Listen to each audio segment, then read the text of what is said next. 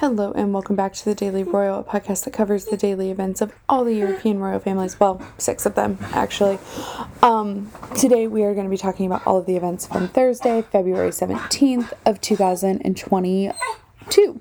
Literally almost forgot what year it was. Um, may have done that in the past couple of episodes too. Sorry about that. Um, so yay, day three, made it through half the first week of the new schedule. The dog is literally losing her mind again. We'll get to a place where this doesn't happen and she's used to it again. Um, also, this is what wakes her up. Uh, so, you know, we're just, we're surviving. Right now is a challenge. Um, because she doesn't like recording. She never has, still doesn't like it. Hates when I talk on the phone, et cetera. Um, so today, or yesterday, rather, was a pretty um, normal day. Like, there just hasn't been a ton happening because COVID and winter and all the things. Um, and for some reason, this week has been, like, the slowest week in February ever uh, for the royal families, which is super annoying. Um, but that's okay. It, it, it's fine. Everything is totally fine. So we are going to jump in with the Belgian royal family. Um, so yesterday, basically every single February, and I think it's every single February seventeenth, the members of the Belgian royal family come together to attend. Um, normally it's a mass celebrating the members of the Belgian royal family who have died, um, passed on, whatever word you want to use, um, deceased members of the royal family. Um, last year, it was not a mass, it was a, just a, like, gathering at the royal crypt, um, and I think separately, basically, because of COVID. um, So the last time we saw it this way was in twenty twenty before COVID really took hold. Um, and so it was King Philippe, Queen Mathilde, all of King's, King Philippe's siblings, his parents. Um, I mean, everybody, like, royal family was there. Um, so that was... Um, it's always a bizarre, um, event because it is such a personal thing, but also, like, the Belgian public comes together to be a part of it. It's just, it's a really interesting event that, like, no other royal family does. Um, and I very much appreciate it. It's a somber, of course, event, um, because it is remembering deceased members, and this can be anyone in the Belgian royal family, like anyone who had a title. So it means something different for, like, each person that was there. Um, so that is a little bit about what was going on at first, and then also today King Philippe met with the president of Rwanda, um, who is again in Brussels for the European Union, African Union summit. Um, and then I don't know if this was yesterday or just, like, in general over the course of the summit, Queen Mathilde has also been meeting with um, the First Ladies. So she, they released a picture of her meeting with the First Lady of um, Namibia and somewhere else. I don't remember where. Um...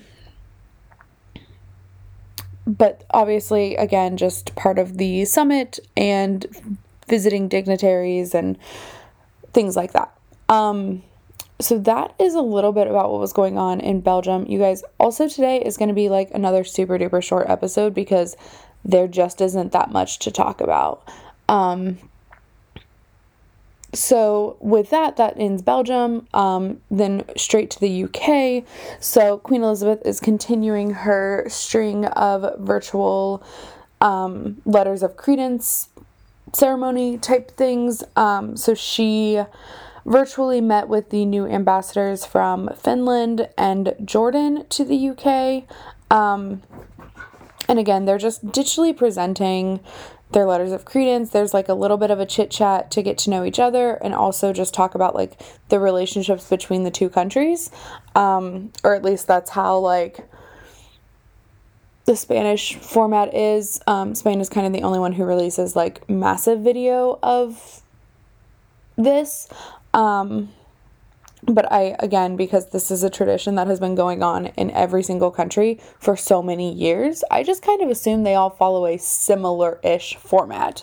Um, also, like, the ambassadors bring their their partners with them as well to the virtual audience, so that's what gives me that clue. Um, that they're having like a little get to know you session. So that happened. Um, and then also the Prince of Wales made like his first public appearance um, after his isolation for COVID. Um, and so he and his sister, the Princess Royal, Princess Anne, um, delivered the Queen's Anniversary Prize at Saint James's Palace. Um, this includes like these are educationally awards, teaching, et cetera.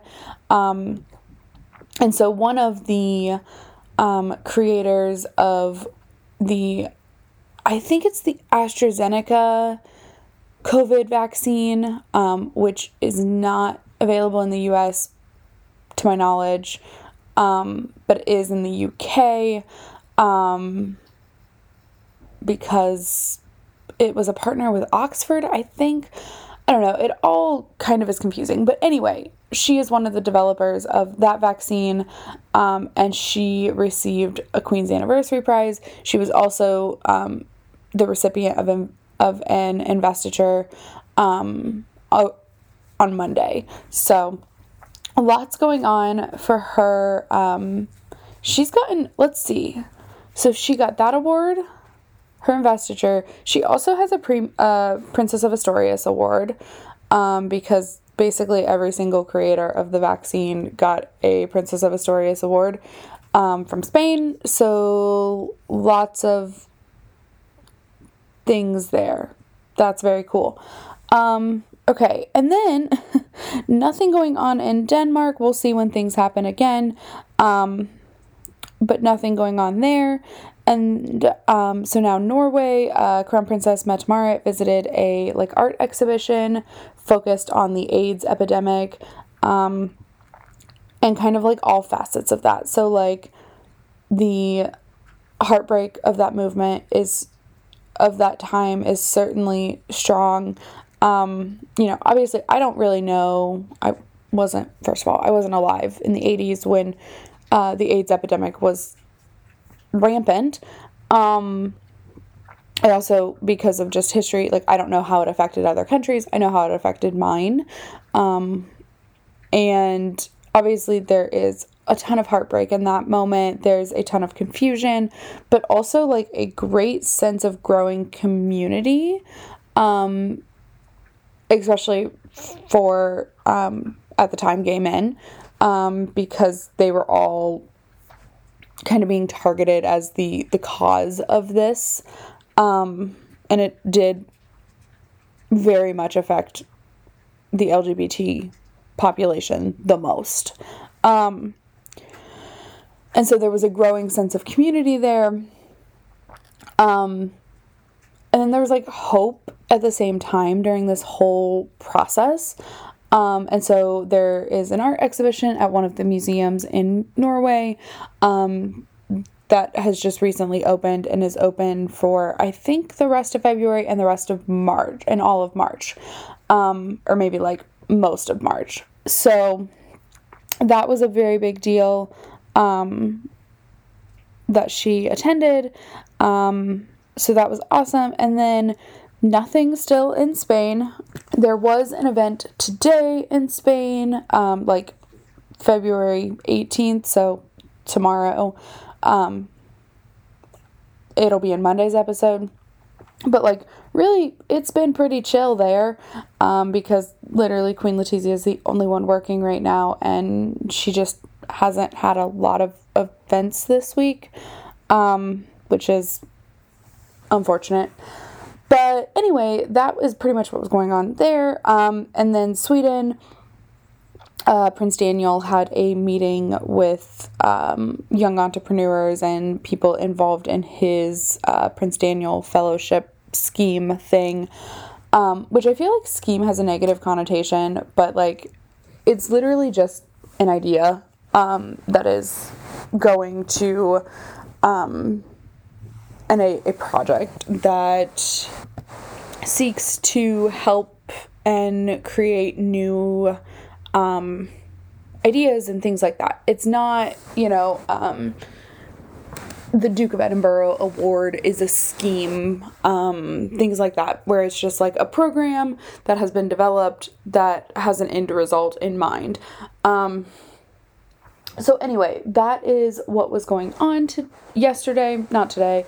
Um, so very exciting stuff there. Um, yeah, just, you know, look, we're back. Uh, I certainly do not like that these episodes are eleven minutes or so, fifteen, less than fifteen minutes. Um, however, that's where we're at right now. Um, like I said, also this week has just been super chill. Um, there just hasn't been a lot going on, um, in the past three days. So, the tentative plan is just to continue with this schedule next week. Um, it seems to be working. It is, yesterday it was desperately hard to get up at uh, six a.m., but that's okay. I survived.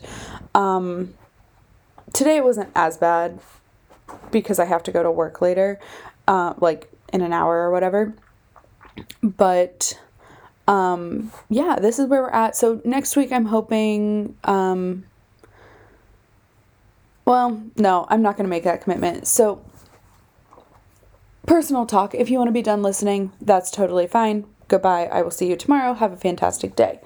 Um, but personal talk, I am on day fourteen of a like three week stretch without a day off, um, at my day job, and it's fine. And I love my day job like a lot. Um, but I right now have not had a day off in two weeks. Um, and I'm kind of barely functioning brain wise right now. Um, I'm getting better, but I'm just not fully ready to commit to like figuring out how I'm going to do all the social media things that I need to do, uh, because that takes time, like a lot of time to do Instagram, Tumblr, and then creating a website again. Um, it just takes time. And so I just need to play with it a little bit and figure out what I want to do. Um, But also, like, my brain space is just not there right now. Um, I'm hoping, like, tomorrow I can use some time. I would love to say Sunday, but probably not. Um, you know, we'll just, we'll see what happens. It'll hopefully be fine. Um, just not really sure what the social media side of the podcast right now looks like. So with that, I'm going to go ahead and end this episode, and I will talk to you all um, on Monday. Have a fantastic weekend. Bye.